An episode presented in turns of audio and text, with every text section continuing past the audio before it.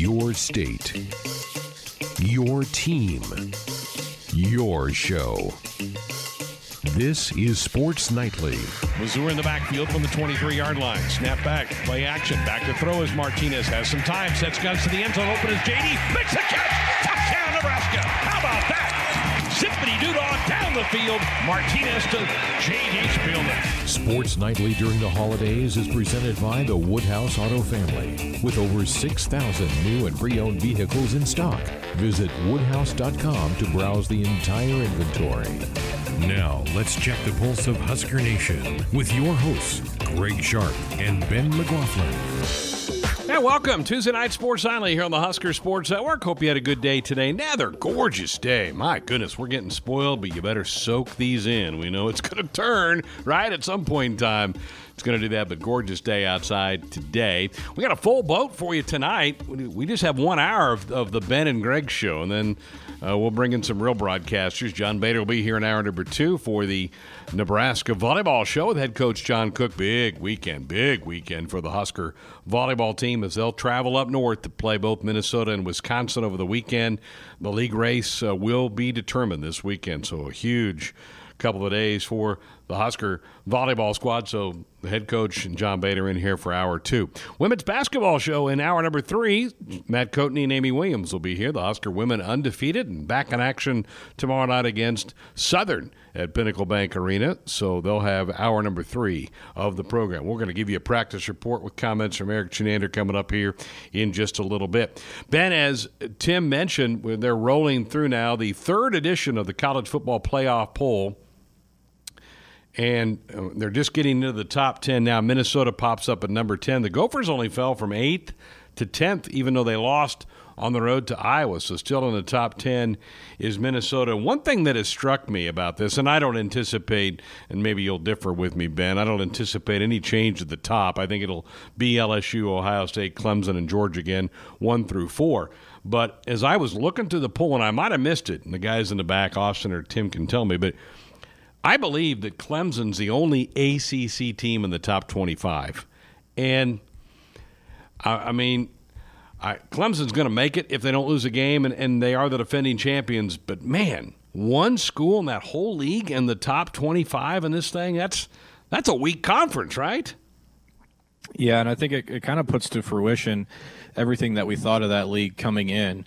And if not, it's even more of an indictment on how bad the ACC is. Because you think about, Greg, some of the teams that were going to be in that conversation, a lot of people were really high on Virginia. Virginia Tech is always a team that's hovering right around that top 25. This was supposed to be the year in which Willie Taggart kind of got things straightened out at Florida State, considering how they finished last year. They finished year one, much like Nebraska did, on a, on a nice streak there to finish it out. Miami was supposed to have yeah. their one of their best teams in a long time. You go back to that first game with the Florida Gators all the way back in week zero, how much talk there was about the Hurricanes. And, you know, there were a couple of other teams that were coming off good years, teams like Syracuse and, um, you know, there that that mantra of team North Carolina had a new coach with Mack Brown. I, I feel like the ACC has taken such a step backwards that um, it, it's it's you're really having to start to weigh that with the brand recognition of Clemson because that's something that Alabama has always had. They had the name brand plus they had the conference power in the SEC. So uh, even if the brand of Alabama wasn't as good, they always had the SEC conference to kind of boost their reputation just because of the league that they were in. Clemson doesn't get that same benefit. Um, and we're seeing that play out. I mean, the biggest mover so far, Greg, through the first uh, all the way up until the, the top eight spots is Auburn. And Auburn only dropped three spots with a loss to Georgia. So, I mean, I think that kind of proves the point that, you know, the ACC wouldn't get that same benefit of the doubt as the SEC does. Correct. Clemson's non conference schedule, what they can control, what they can go add above the ACC schedule that they have to play as they're in that league they did. They will play. They haven't played them yet, both yet, but they will play two SEC schools. They have the yearly battle with South Carolina. That's the in-state rivalry game. So South Carolina SEC team. They did play A&M early in the season, week number two. So two of the games that they of the four they control, they they are playing SEC teams. So they are playing ten of their twelve against Power Five schools, and then they'll get another one in the ACC title game. The other two are Charlotte and Wofford. So I, it's kind of hard for me to pick at Clemson because I think they did all they could by playing two SEC teams in the non-conference, but it's just such a weak league, and and where the Big Ten is certainly very very competitive at the top, and the SEC we know is really competitive at the top, but Clemson certainly is in the right place, being in that ACC conference. They're now revealing the top six. One and two and three are all the same. LSU one, Ohio State two, and there's Clemson at three. And, and Georgia isn't going to move. They're going to be four because they went on the road and beat Auburn this week. And you just talked about that Auburn didn't fall very much, even though they picked up another loss. Um, and my guess is Bama's going to hang on to the five spot. Although maybe they jump, maybe maybe Oregon jumps Bama this week. That might be the only drama. We're about to find out who is four and who is five and six in this thing. But uh, to me, it's it's Clemson's benefiting from a really bad league, but it's hard for me to really pick on them, Ben, because they are playing two SEC teams in that non conference schedule. They are, but at the same time, I don't really feel sorry for them because they're down a conference game, and the, every other, basically every other uh, Power Five school that is not the ACC or the SEC is playing 10 as well because they're playing the nine conference games, and almost all, if not all, have at least one other Power Five game in their non-cons. Right. So, uh, I mean, if Clemson's going to get a kudos and a, and a good job, buddy, and an attaboy for playing two Power Fives in the non-con. Well, well, welcome to the everybody else's world. Right, but but where I do have an issue with Alabama's choices for their non-league oh, sure. games, a little harder for me to poke a lot of holes in Clemson because they are playing of their four non-cons, they are playing two SEC teams. So they, they make up for that. And right. there was no change. The top six remained exactly the same. Actually, the top seven remained the same with, with Utah at number seven as well. Bama still hanging there at the five spot. We talked about it with with um, Adam last night. You, when when you when it comes at the end of the year, when you evaluate Alabama, you're going to have to take into consideration that their starting quarterback is not going to be around for any playoff games. We'll see if that tweaks it when we get closer to uh, the selection day in a couple of weeks. Huskers getting ready for the Maryland Terrapins. Um, if you still have some thoughts about Saturday's game with Wisconsin, we got into a lot of extension talk last night with the head football coach being extended two years of this contract. If you want to relive that, we certainly can get into that tonight as well. But it, it's hard for me to still consider Maryland a Big Ten team, man. We've played them once since they've been in the league. It's been a couple of years since we faced them. In a lot of ways, as I'm prepping for this one for Saturday, it feels like a non-conference game getting ready for Maryland. Well, yeah, and then you consider, you know, how, what their roster is comprised of. It's it's a lot of freshmen and it's a lot of transfers. Yeah. So they're they're not even names that you've heard a whole lot of. I mean, even if they are, they, they've made their names at other schools.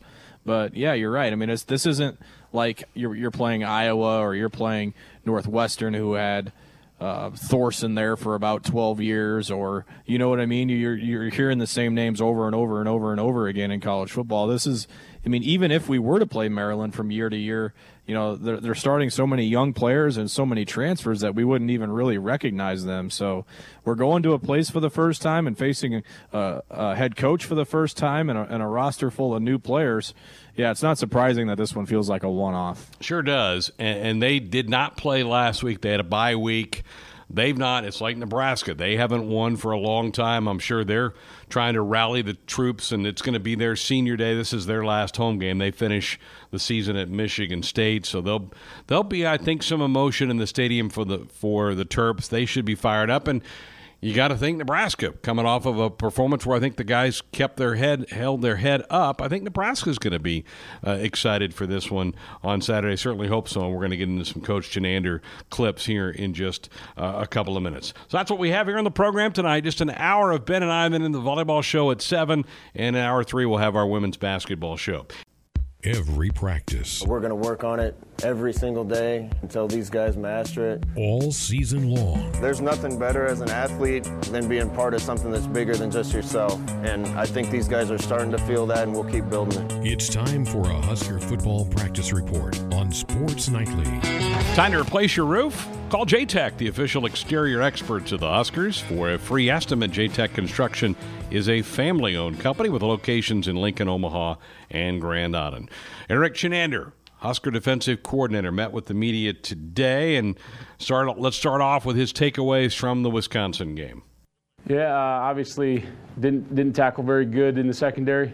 Um, you know, there was times when we played really really good, like you wanted to. Times where you didn't play really really good. Kind of uh, you know same script, which has to change. You know, we get a turnover and, and things don't things go good on offense. We get a kick return for a touchdown, then the offense scores, and we have a bad drive on defense. Then we get a three and out, and it's you know it, it's kind of the same script. It's got to be complementary football, and we got to all be working together. Tackling was was not as good Saturday, Ben, as it's been in other games, and I would probably give Saturday's defensive effort probably a C. Yeah, I'm thinking C, C minus for me, and you know, there were there were times where they, they did a good job, you know, getting Taylor at the hips and, and going at his thighs and making sure that, that he could go down. And I, but I, unfortunately, for as many times as you saw a good tackle, you saw two or three that were big time shoulder hits and, uh, you know, try to go for the knockout blow against that dude who's 225 pounds. It's just not going to end well. And and, to me, the biggest disappointment in terms of tackling in one play wasn't even on Jonathan Taylor. It was the long touchdown yeah. pass that, that Wisconsin hit that he broke at least two or three tackles to get into the end zone. So, yeah, I understand coach's frustration there. The other Taylor, A.J. Taylor, was the one that had the catch and then the run into the end zone. To me, the highlights for the defense the three and out to start the third quarter when Nebraska was down 13. That gave Nebraska a chance to get back to within a score. And then three times Wisconsin gets in the red zone and had to settle for field goals. To me, those in a lot of ways are wins when you're holding a team to threes instead of sevens. Uh, but there were, you know, there were enough other things, the missed tackles, and that, that kind of pulls that grade down. How about what needs to improve? This is a fairly lengthy answer, but it's we felt like it was good enough that we really wanted to let it play out the whole way that he answered this question. So here's Erik Chinander on what needs improvement. Yeah, I mean, there's there's a lot of things. There's a lot of things to point to that things are moving in the right direction. Um, there's a lot of things on the outside that look like there's, you know, it's not. You know, you, you can't give up on, the on the one drive after I think our, our offense scored a touchdown early. You know, you can't give up missed tackles on a screen on third down and let them get the chains and then miss a tackle on a slant, post safety misses a tackle on the slant and it goes for a touchdown. You can't do that stuff you, you make those tackles. The, the thing that you have to keep emphasizing to these guys is we are beating ourselves right now. And it's not them, it's not me, it's we. We are beating ourselves. It's missing that tackle, missing those tackles, missing a few, a few key assignments, get, not getting off the ball on, on uh, or not getting off the field on third down changes the game dramatically. If you can get those things corrected, guys, you may have only given up 10 points 13 points on defense. I know there's other points scored in the game in other situations like we already talked about, but you could have decreased every football game we've played, you could have decreased the amount of points scored by at least 10, at least 10, probably more. Indiana, we couldn't get off the field on third down, you know, and it's if if you if the offense busts on third down, you punt it and you move on. Everybody's happy. If we bust on third down, they get another set of downs. They get to keep moving the sticks, keep moving the sticks, keep moving the sticks. It's magnified a lot on defense. You have to you have to get it done. Your thoughts, Ben? Yeah, I mean, I think there was a lot there, and and, and the interesting thing to me, Greg, is is going to be, and again, there's still a couple games left in this season. We're going to have all summer to do this, but when I go back and rewatch all the games, you know, it, I, I'm going to make it a point to document all the times um, where where you saw the breakdowns happen on defense and when they happen, and, and, and it all started with Colorado. It all started. I mean, really, Greg, you go back to that first drive against Colorado, and I know, you know the Husker defense dominated that first half with Colorado, but the play with Lamar Jackson, I don't know if you remember the play I'm talking about. It was third and a mile on that first drive. Lamar Jackson gets a late hit, and that's 15 yards and a first down. I mean, right. it's it's been all year that this type of stuff has happened and it's not just penalties. It's it's missed tackles. It's blown assignments. It's you know converting third downs. It's you know biting on the flea flicker, all those types of things play, have played into it. And it would be interesting to see, you know, on all those breakdowns, how many points throughout the season that that that that accumulated to, what that total accumulated to, and I think that was a little bit what Coach Chins was talking about right there. And no, yeah, no question. And I do remember that play. It was the, the Huskers had Colorado backed up deep in their own end early in the game. You're trying to set the tempo a little bit. You and it was a a semi questionable call because Lamar hit him. Yeah, but it was it was one of those ones where you weren't quite sure what he should have done there. But it made the defense play a few more snaps, which obviously caught up to him in the second half of that game. Uh, third down was pretty good Saturday. They held the Badgers to three of nine on third down, so they actually did a pretty good job on the third downs against the Badgers in that game. But I thought that was an interesting comment from him, and so um, glad we are able to play that for you there. Now, uh, giving up points. What about uh, Coach Chenier talking about the points that they've been giving up? You know, you heard Scott Frost talking about they need to keep teams under 30 points. Uh, I mean, obviously, points is king right now, right? I mean, it's it's who has the most points on the board, um, and we didn't have more on the board for sure. Uh, the other ones, I mean, it's hard to take into account. You know, uh, points given up is a is an interesting stat you know, obviously you want them to be really low, but if that happens on special teams or if it's an offensive, uh, you know, turnover for a touchdown, it goes against us.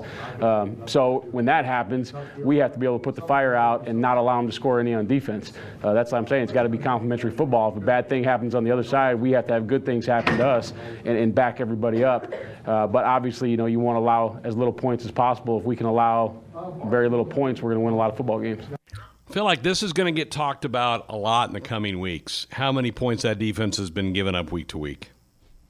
Specifically on the road, I mean the, that the, those numbers on the road have been way, way, way too high, and and I, and he, he is right. You know there are certain circumstances that put the defense behind the eight ball, but you know I'm going back again to early in the season. We all the talk was from the defense, Greg, is how they embraced those situations. You know, there, there's never a time that they don't want to be on the field. And, you know, Mo Barry told, I hate to keep going back to the Colorado game, but Mo Barry told us that after Colorado. I want to play with guys that want to be on the field all the time. I know we played a lot of snaps, but, you know, if you don't want to be out there, then, then what are you doing? Um, but, but again, I think, again, that, that it all goes back to the big picture of how all three facets of the game play off of one another or, or how they don't and how they affect one another because so many times in this season we have seen bad play on on one side of the ball, one of those three phases start to trickle into the other two and and that leads to losses and that's happened too many times. You go to the Colorado game, I, I can't shake the Purdue game where that defense was so good yeah. for the first half, but gave up two 90 yard plus drives in the second quarter, which gave up Nebraska the lead. 90 yard drives, and you had multiple opportunities to get off the field in that game, and they could not get it done in those cases. All right, um, personnel moves. We noticed last week, Ben, DiCaprio Bootle was playing quite a bit of safety, and Cam Taylor Britt was getting moved to corner, where he'd been playing safety for over a month, and really since the injury to Deontai Williams in week one. What about this move? No, I mean, right now, you know, when you had, obviously, when you had Deontai Williams and, and Marquel is healthy, you have a, a, a good stable of safeties back there. Deontai's hurt, Marquel's hurt now. Cam is a, a, lot better at corner or in the slot. And so DiCaprio is a really intelligent football player. It's just a better move to have him at safety right now and Cam at corner. And how much do you think, Ben, they're they're trying to protect Cam's shoulder by moving him to that kind of the nickel or the outside boundary corner? Yeah, I mean, I don't know if it's shoulder. I don't know what the deal was uh, on Saturday. Maybe uh, maybe it was concussion protocol, and he passed, and he was able to get back in.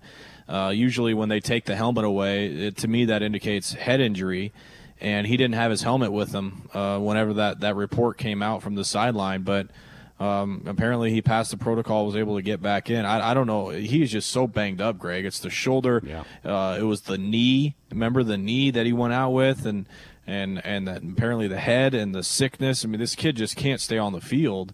But yeah, I mean, I think you know you need him out there wherever it, may be. If you need to move guys around to to keep five on the field, you got to do it. And, and both Erik Chinander and Travis Fisher today, Ben, talked about and, and let it out that Marquel's been banged up, but that he hasn't missed a practice. He's been out there, even though he's playing injured. I get, you know, we're deep enough now to the season where pretty much everybody's banged up and beat up. But that's the first today I've heard that Marquel's been fighting his way through injuries. You wouldn't know it because he's hardly misses a snap. Yeah, Markel is as tough as they come. I mean, there was a game of, uh, a few games back to where he he was down on the ground and, and we reported the injury and he came back out with one of those big neck rolls on and uh, it's the same one that Antonio Reed that you'll remember wore the last few games last year, and so he's been wearing that the last couple of games, and and that that's a telltale sign that your shoulder, your neck, something up in your upper body is not right, and.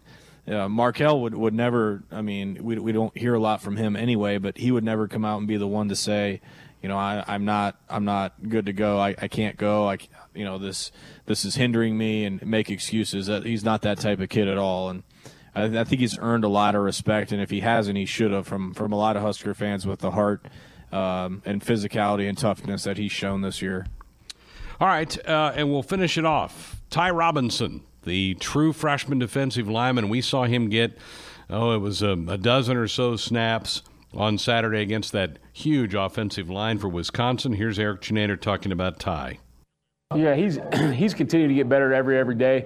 Um, he's a guy that's going to get continue to get better. He's another guy. He went in there as a, as a true freshman, played against you know one of the best offensive lines in the country, and held his own. So I, that's a very very positive thing to see.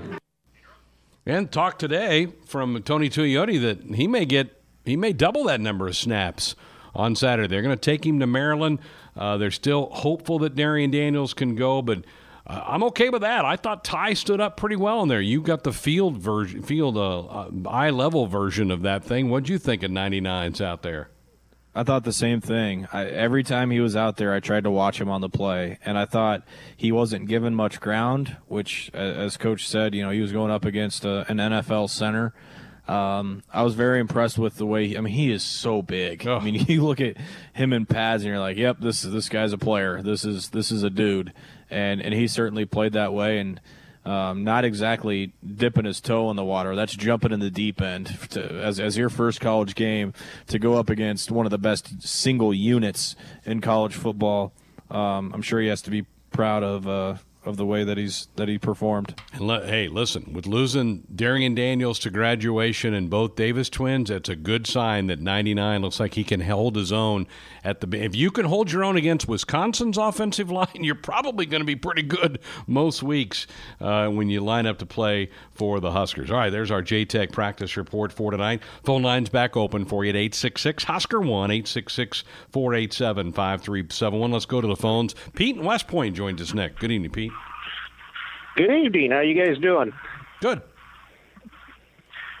I've got a question, I guess, for for Ben. You break down a lot of film. One of the things I noticed, we play our safeties quite a ways off the line of scrimmage, and anytime you put your safeties a long ways off the line of scrimmage, it really makes it harder to make a tackle because the running back usually is freed up off the line, and that safety has to come up on a full bore to, to try to make that tackle. Uh, I think it's much easier to make a tackle if you if you're not going full speed and you're up closer to the line of scrimmage.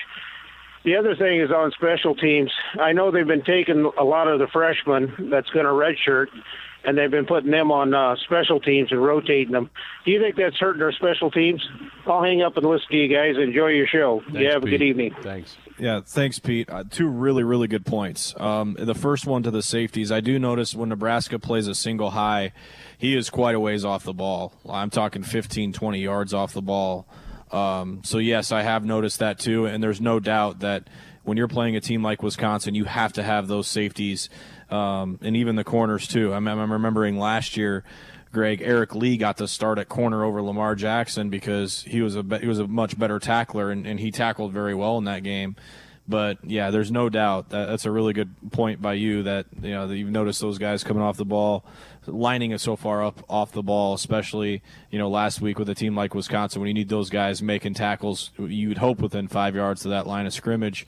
Um, and then to the special teams, you're right. Coach Frost, Frost addressed that at his press conference yesterday about about that very thing about you know having their starters play so many different so many snaps throughout the game that they're giving those walk-ons a chance to get out there and and get some snaps to spell those guys and you know take some of the beating off their bodies. So, two good points. Yeah, you heard Coach Frost yesterday at the press conference. He talked about that there were some guys not in their right lanes on that kick return that went back for a touchdown. Then neither Barrett or Cam Taylor Britt, who was the, the last guy we were able to get him down and get him out of bounds. So I think there were some lanes that were missed on that kick coverage, and you're rolling some guys in there, and um, maybe some inexperience hurt Nebraska in that kick return game. So I, that's a great point. It's something I haven't thought much about, Ben, that you're letting these guys get their three or four games, and that's where you're probably going to break them in. But if they're not out there week after week after week, you're more susceptible to making a mistake and maybe not being right where you should be on those coverage units. You are, and and and it starts with the kick, number one. Correct. Yeah. Um, that that's where it starts. But yeah, occupying blockers, getting off blocks, staying in your lane, um, and then of course the, the last part, and Coach Frost again broke this part down for us yesterday as well, was your kicker and your safety guy. Both of those guys need to come in and be involved as well. So you know there there are a lot of moving parts to the to the kickoff, and unfortunately for Nebraska hasn't been executed in very many of those parts this Nope, year. It is not. This is the Nebraska Volleyball Radio Show, right here on the Husker Sports Network. Kubik serves McLean. Good pass. Quick attack in the middle. Emma Monks has been quiet. Great diving dig by Kenzie. And a big rip by Nicklin Hames. She's got four kills. The setter has four kills already for Nebraska with no errors on five swings. Seven for Nebraska. With Husker head volleyball coach John Cook. Kenzie serves. It's in. Zaria overpass. Jowers put down by Stivrins. Four in a row. Down 24-20. Steering at the abyss. Nebraska gets four straight points. Tied at 24. Now, here's your host of the Nebraska Volleyball Show, John Baylor.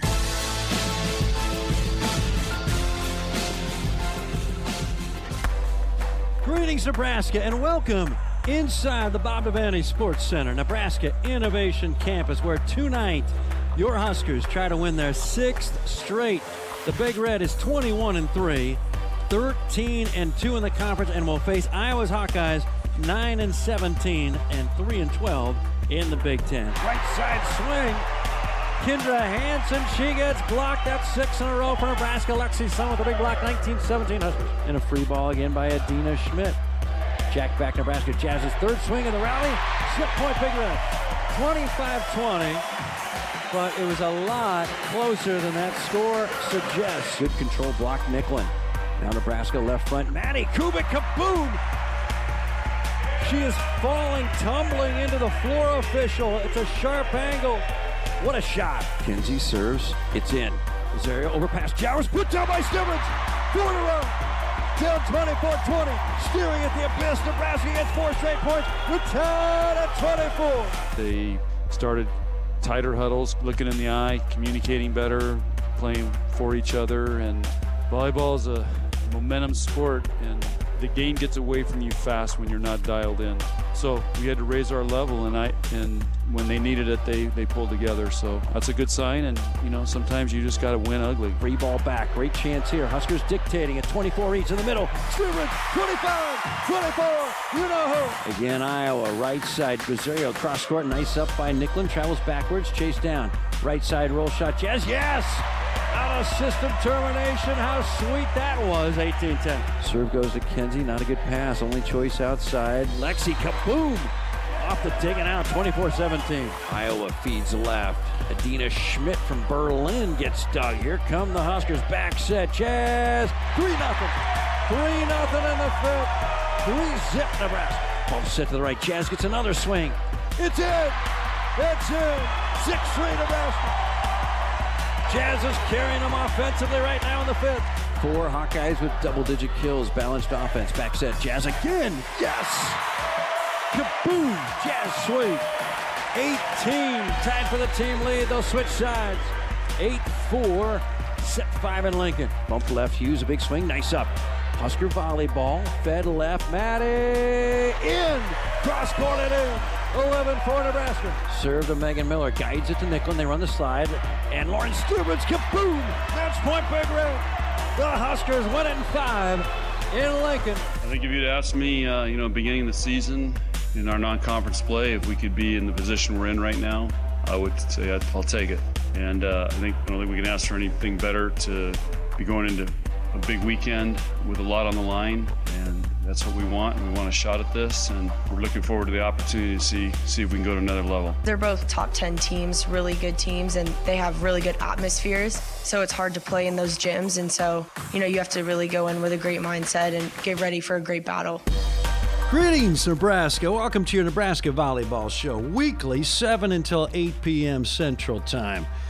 With yours truly, John Baylor, and soon to be joined by the head coach of Nebraska Volleyball, John Cook, and this is it, the big week. Friday night, 8 o'clock, Sunday, 1.30, Nebraska faces number 7 Minnesota. Friday night at 8. That one's a sellout, and at number five, Wisconsin, 1:30 on Sunday. That is the Big Ten Gauntlet, and both those schools, Minnesota and Wisconsin, benefit from the other because all these traveling Big Ten schools that come into play in both have to plan for both of them. There's no let up all weekend long. So Nebraska faces number six in the country, the number seven team, and the number five team, all on the heels of Nebraska's sixth consecutive win. It took longer than expected. It went five as Nebraska prevailed in the fifth, 15 to six. You may join us at 866 Husker One. That's 866 Husker One tonight. Let's bring in head coach John Cook. Coach, happy Tuesday. JB, where I just want to know where in the state were you today? Like you're always coming from somewhere. Lincoln, Nebraska. You were in Lincoln today. I was. You were yesterday. You were in where? Yesterday I was traveling. Yeah. Went to uh, Falls City yesterday. City, Sacred Heart. Beautiful Yeah. down there. Rival of Danny Busboom's old. That was uh, in. Uh, Adams Central Yeah. and Sacred Heart. Boy, Yeah. when they lace it up, just throw out the records. I know. That just that's, that's a great rivalry. that is a, a, a rivalry. It's Falls City, beautiful town, southeast Nebraska. Going to Norfolk tomorrow. Norfolk. Okay. I wish I got paid by the mile. Yeah. I, I get this uh, state traversed. Yeah. So much beauty out there. Yeah. JB, I got a great story for you. Yesterday at the press conference, we did the TV thing after the press conference, but Tom Shatel writes for the Omaha World Herald came up to me and he said, uh, he said, uh, did you ever see Alex Stivrins play basketball? So he's doing a story on Alex St- and he used to cover at the time he he, he maybe he covered Creighton basketball Barely. or, or no, I'm sorry, Big Big Eight basketball. Big Eight Big Eight yep. basketball. That's right. He covered Big Eight basketball, and he said they had a nickname for him, like the I don't know, for like a wingspan, because he had super long arms. Anyway, he's doing a story on Alex and Lauren, and I said, well, you know.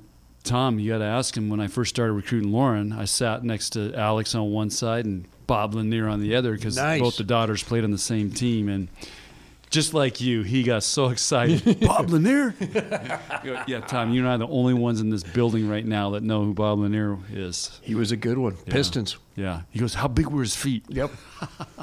that guy could water ski Yeah.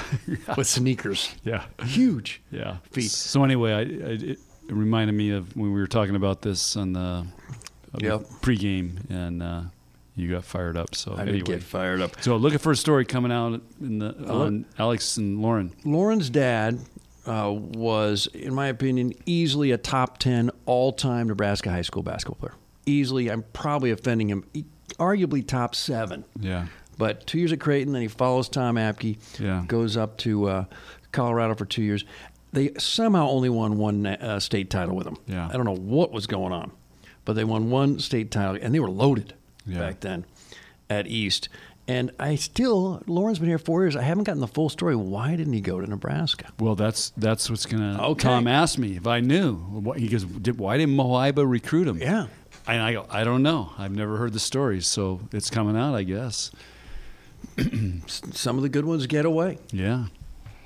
But anyway, uh, it was it was fun. It's fun fun being with old guys that know the old old players. Yeah. Because I, I, I used to be Bob Lanier playing. I'm going to be Bob Lanier today playing. What did you and Bob Lanier chat about Jerry Lucas and Walt Frazier. when you were growing up as a kid? Oh you yeah, said you were those guys. Yeah. Well, I grew up in Lincoln. I would like pretend I was Big Eight guys. Oh. I think it was Ricky Frazier played for Missouri, and then uh, oh my gosh, I'm drawing blanks. But yeah, I'd watch that weekly Big Eight basketball game, and uh, Iowa State had that guy. Can't, can't think of their names right, but Jerry Fort for the Huskers, Steve Wilkes for the Huskers. Jerry Fort and the Huskers beat South Carolina in 1976, and South Carolina had two future Hall of Famers, Mike Dunleavy and Alex English. Whoa, that was a big one. That was a big one. The old Coliseum. Yeah. A lot of good college hoops. Meanwhile, this is a big week for you. I'm glad you're in a good mood because this is a Yeah. tough one for you. But you like this. Oh yeah, You This- like it when this is what's all. This is what's all about. Yeah. Yeah. Yeah, we get a we get a great test, and you know, this is great preparation for the NCAA tournament because you got to play two top ten teams Mm-hmm. back to back. But this is the way the Big Ten is, and and then those guys got to go to Penn State next week. So it's all going to shake out here in the next four matches. It'd be it's great for the fans. It's great for our team to follow this and and kind of uh, you know it's exciting. And and I told our team, you know, if you would have told me at the beginning of the year. The the week we were playing uh, San Diego non-conference, you said, "Hey, you're going to be in second place with two losses in the Big Ten. Would you take it?" I would have taken it in a heartbeat right there. So we're in a position, and now we got to just go see what we can do with it. Tell us the story, the recruiting story of Alexis Hart. This is what I've heard. She's one of their All Americans. They got three Yeah. of them over there at Minnesota. The story I heard, and I've, I've always wanted to ask you if this is true or not. She was close to coming to Nebraska, great outside from the Kansas City area, but she said she didn't like cold weather. Yeah, And next thing you know, she signs with Minnesota. Is that the story? that's the story. Oh boy. That just shows you Yeah. what a 16 year or 15 year old kid how they make decisions. And and tell us how her experience and perhaps Audriana Fitzmorris's experience at Stanford, another big recruit that got away, Kansas City area, are different from the kids who came here, Lexi Sun and now Maddie Kubik. Yeah. Well, uh, so uh, Maddie Kubik, uh, when the USA team played in Omaha in the finals of the VNL, or it was a it was or it was the NORCECA qualifier, maybe to go to the last Olympics. Yeah, maybe it was the qualifier in Omaha. They had a big tournament, so I went up. And this girl came running up to me and said, "Hey, can I get your picture and autograph?" And you know, she, I'm going to play for you someday. Now, I can tell you, I've heard that a thou- over a thousand times. But it was Maddie. How old was she? She was she was like in eighth grade. Wow. Yeah. So this is you know this is pre Rio Olympics. So this might have been in 2015, 14, 13, somewhere in there when when they were. They, Got it. Yeah. So uh, anyway, then I started watching her, and she came to camp, and she was just okay. And then uh, the next summer, I went and watched her. So she, I think, we might have been going into tenth tenth grade, summer of going into tenth grade, and I went and watched her down in uh, a USA deal down in Orlando, and I thought, okay, this kid's going to be good. So, um, good family and all that, West Des Moines, and so we Mm. Mom offered her. played at Missouri State. Yep. Yeah, Dad played for the Chiefs, Mm. offensive lineman, and um, if you want to see the future stars, her little sisters, after every home match, they're out there. I was here till midnight, and they were out there playing out in the Devaney till midnight. After the Iowa, Iowa they're, match. They're they're in the hallways. They're just and and so anyway, that was a story with Maddie, uh, and uh, of course we brought on a visit, and and she loved it and committed. Uh, and then you know I think the other thing when you see with like a Briana Holman, a Lexi Sun, um, trying to think of any other transfers we had, Kelsey. Kelsey, yeah. When they go, a lot of these guys make decisions really early, and then they go somewhere, and that's not what they thought, or it's not a good fit. And then the ones that are serious about having big careers, playing in the Olympics, playing professionally, having a, you know, they realize what a great program this is for that. So when they're older, 19, 18, 19, 20, making a decision, they see all the things we have here, and they don't go by the weather or, uh, you The know, it's, superficial it's stuff. Lincoln, Nebraska. You know, so I think they just have a much more mature outlook on what they want and what Nebraska can do for them. And you commit to Maddie and to Lexi, but I think you also committed, tell me if I'm wrong, to Alexis Hart, who ended up at Minnesota, and Audriana Fitzmorris, who ended up at Stanford, to making them all around six rotation players. Oh yeah, yeah. We, we, I mean, that's part of my job is to prepare these guys to play. This is why the rule survey just came out, and they they they're looking at they asked opinions on changing the sub rules. Eight, it was eight, t- 10, 12, or leave it the way it is. 18. or No, yeah, I can't remember, but anyway, I voted for eight because really cut back. Yeah, because then, I mean, that's the way the rest of the world plays. And everyone has to They learn. they play. They only have six subs, so you learn how to be a volleyball player and play the whole game. So it'd be like going back to, you know, we got basketball going on Mhm. right now. You three play this half, and you play three play this half. the old Iowa girls high school. Yeah, that's exactly what it is. You, we have front row players, you have back row players. Why not have all around players? And that's the way the game was designed and should be played, and that's the way the rest of the world plays. On Friday night, she's a senior. Alexis Hart will play three rotations and check out. Yep, yep, And if she had come to Nebraska, you would have committed to making her an all-around player. yep. I, I made that commitment in the recruiting. So, you know, and that's I don't know if she wants to play beyond college, but she can't dig and serve and play defense. Uh, you know, and pass, you're not going to play international. And one that really sticks out to me is Audriana Fitzmorris. Yeah. She's six six. She might be six seven. I mean, she's a legit six six. Yeah. She checks out after Yeah. every three rotations. Yeah. See, I wanted to make her what's called a true opposite. Front row hits pl- play opposite, which they finally moved her over there. And then, uh, but I think it- you know her senior year, or no, I'm sorry, her junior year, and then play back row and hit out of the back row like the dudes do. They hit what we call a red, and it's. I can't wait till we can have a, that system, and and we're recruiting for that system down the road here because it's what the international plays, what their USA team plays, what the men play, and it's it's an awesome system. So instead of always hitting out of the back row out of the middle, you got a, a right side hitter, and it just allows you to do so many more things. What kind of athletes do you need to play that system? You, you got to have a big physical bomber, basically. Right-hander? Yep. Right hander, left hander, mm. doesn't matter. But you just got to have somebody that can bomb. Pavin would bomb from the back right. Pavin was great from the back right. Yeah, she was pretty great. Yeah.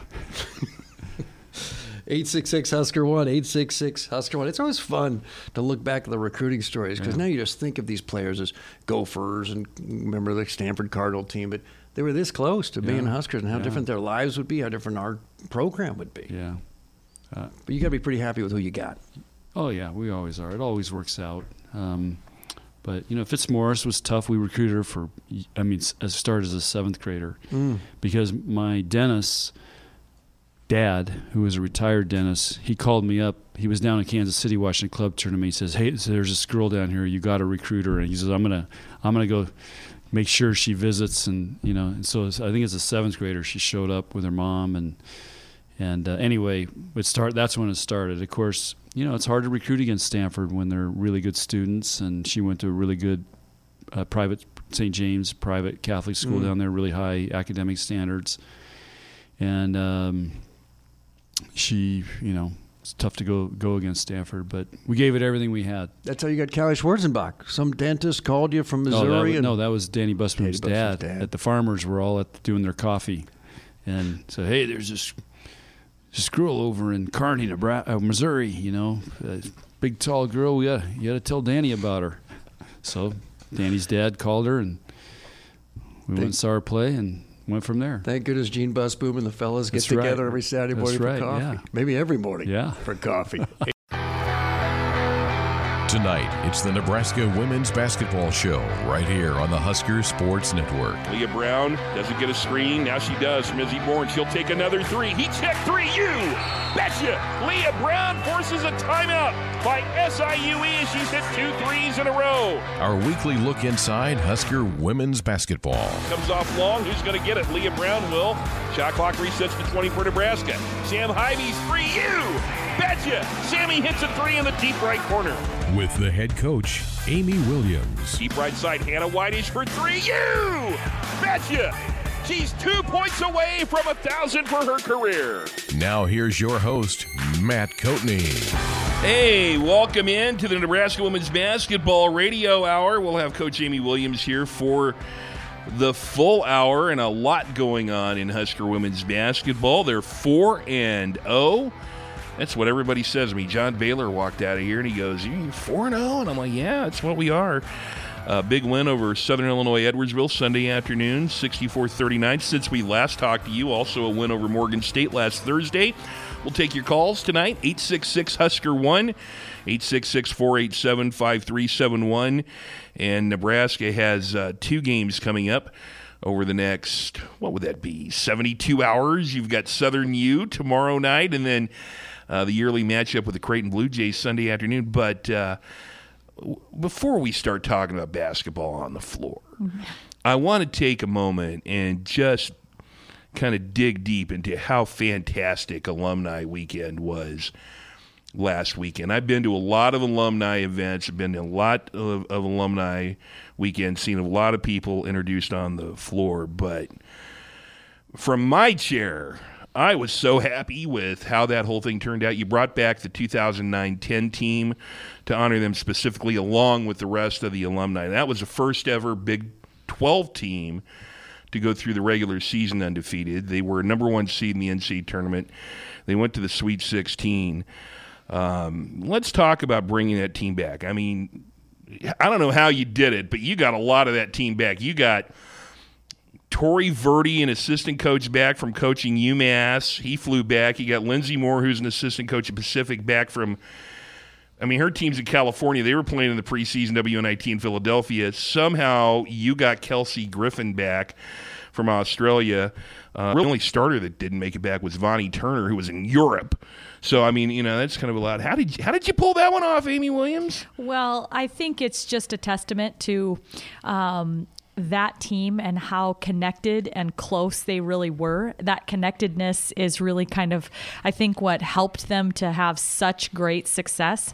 Um, but to see such an incredible turnout and three members of that coaching staff and um, many, many members of that team to be able to, you know, make the time and effort to come back and reconnect, it just shows how special that group was to each other and how much Nebraska meant to them. And so we were just really um, grateful that they put forth such incredible effort to come back and the investment that they made in our current program and just really pouring into our current players and team and just spending time, you know, talking about really what made that special, that team special, um, what, you know, was so special about playing for Nebraska. And I think it's just a really incredible message. It's hard to put, um, it's hard to put into words how much that can really mean.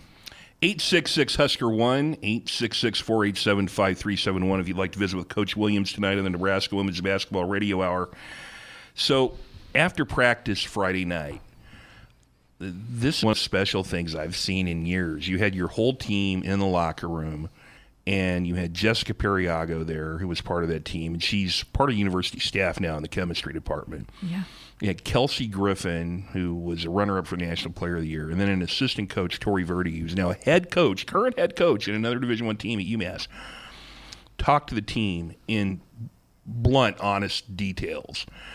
And I was mesmerized watching this. One, because you have to have a lot of security in yourself to allow those people to address your team. And I thought and look, there's some coaches that wouldn't allow that. There's some coaches that wouldn't that, that would be uncomfortable with that. I applaud you because that was so wonderful to allow that to happen. And I'm trying to, to look at a Kenzie Helms or a Leah Brown or a Kayla Mershon or a Kate Cain. And I'm thinking this had to, at some point, the message that those three people all said had to have some kind of impact you're an alum. You were sitting there watching it. What did you think? Yeah, well, I think just, uh, you know, it was incredibly special opportunity. Um, and to watch our players just be glued in and locked in on every word that they were saying and yeah. the message that was kind of being sent. I thought, um, you know, I mean, anytime you have a player um, whose jersey is hanging from your rafters and your players can see every day when they walk in um, that's willing to kind of spend time like pouring into um, uh, your current team i mean she automatically kelsey you know kind of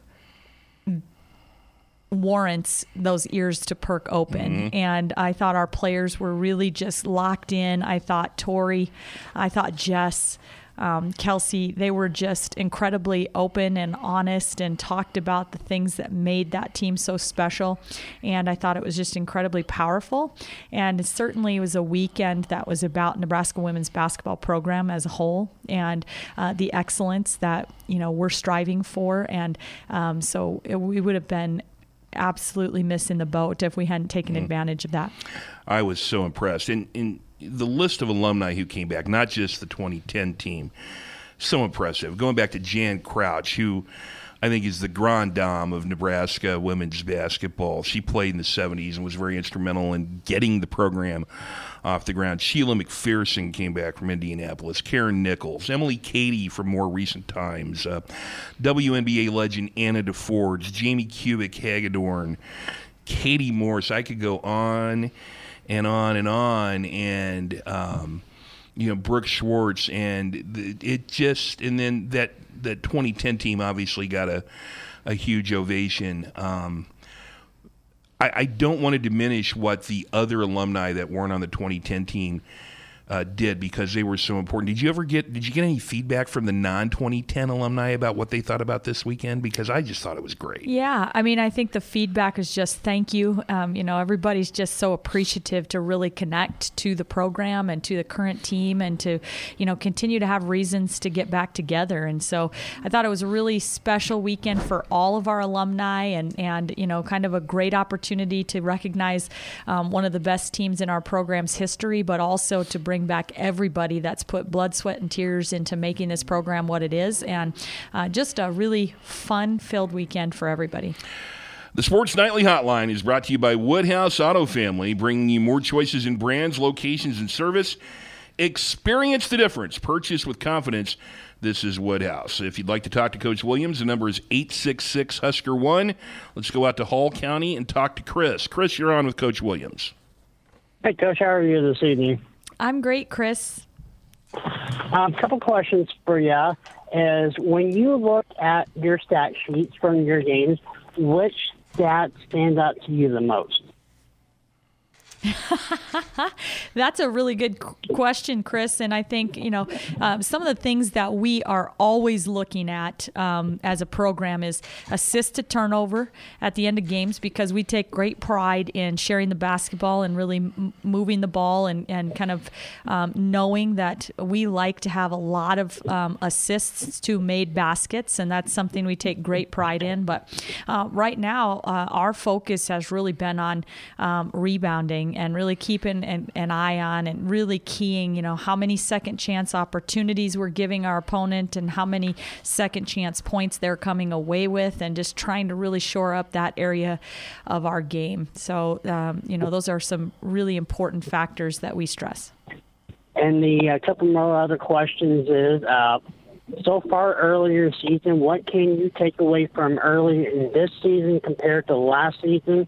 And the last question is, is how much does it affect now where you guys are playing four 10 minute quarters compared to playing uh, two 20 minute halves? Okay, yeah, thank you. The, thank you for those questions, and um, and I would say, you know, to, to answer about the the quarters versus halves um, is, I would say, um, you know, the big difference there is just, um, you know, I actually I, I, thought I was not going to like four quarters. I was really? nervous. I'm the type of person that's kind of a creature of habit. I yeah. don't always like to embrace change. I absolutely love the four quarters. I think it's really changed with um, if you have a bad quarter, you get into a little bit of foul trouble. You can kind of reset that foul count and go back to where you're out of the bonus for those second, uh, second um, and fourth quarters. Um, I like that a lot. I love the new advance rules at the end of games. I think it's just changed our game um, uh, in a positive manner. So that part is um, is something that I'm really excited about. I've kind of slipped my mind what the takeaways from this season versus last oh yeah season. okay i think you know up to this point one of the big things is just you know we had a really tough early double overtime road game last year early in the season at Washington State. And I thought we fought really hard, but weren't able to kind of get over the hump and win that game. I think our first road tre- test this year was another really tough, hard road game at Missouri, uh, but we found a way to get over the hump and come away with the win. And I think the big thing I've noticed is just, you know, with a few extra birthdays for most of the players on yeah. our team and a little added experience, um, you know, we've we seem to make plays when we needed to really make plays, and and maybe you know one year ago you might just have one person out of position and and not be able to you know execute down the stretch, and I, it seems like we've done a little bit better job of that when we needed to. Um, it's really no secret. The other night we really we really struggled in the second quarter and scored four points, and um, and I think one year ago if we had a quarter like that offensively, we might let that dictate how we were playing on the other end of the ball. And um, I really feel like, you know, the other night we were able to hang in through an, a miserable offensive quarter because we only gave up eight points ourselves on right. the other end. And we had people like Nicea Eliely kind of flying around and setting the tone for our team and really doing some things to stay hooked up so that we didn't dig ourselves a hole. Chris, we appreciate the phone call, 866 Husker 1, if you'd like to talk to Coach Williams tonight. You talked about the win over SIUE, 64 39. You had all the alumni watching that. Um, I wanted to ask you about uh, Nice's game. You said in the post game that Nicea Eliely is someone who's playing with a true sense of urgency right now. In, in what ways is she doing that? Well, when you see that she's had back to back double doubles, um, you know, I think um, really the first in her career. Um, mm-hmm. You know, I think that that um, uh, just shows that sense. I mean, I think you know, you know how active a player is if they're able to come away with double figure uh, rebounds, and she's just really been sparking our team with second effort plays and and kind of really flying around. And I think that is the telltale sign of someone who's playing with a sense of urgency. 866 Husker 1 if you'd like to visit with Coach Williams tonight. 25 rebounds in the last two games combined for Nicea Eliely.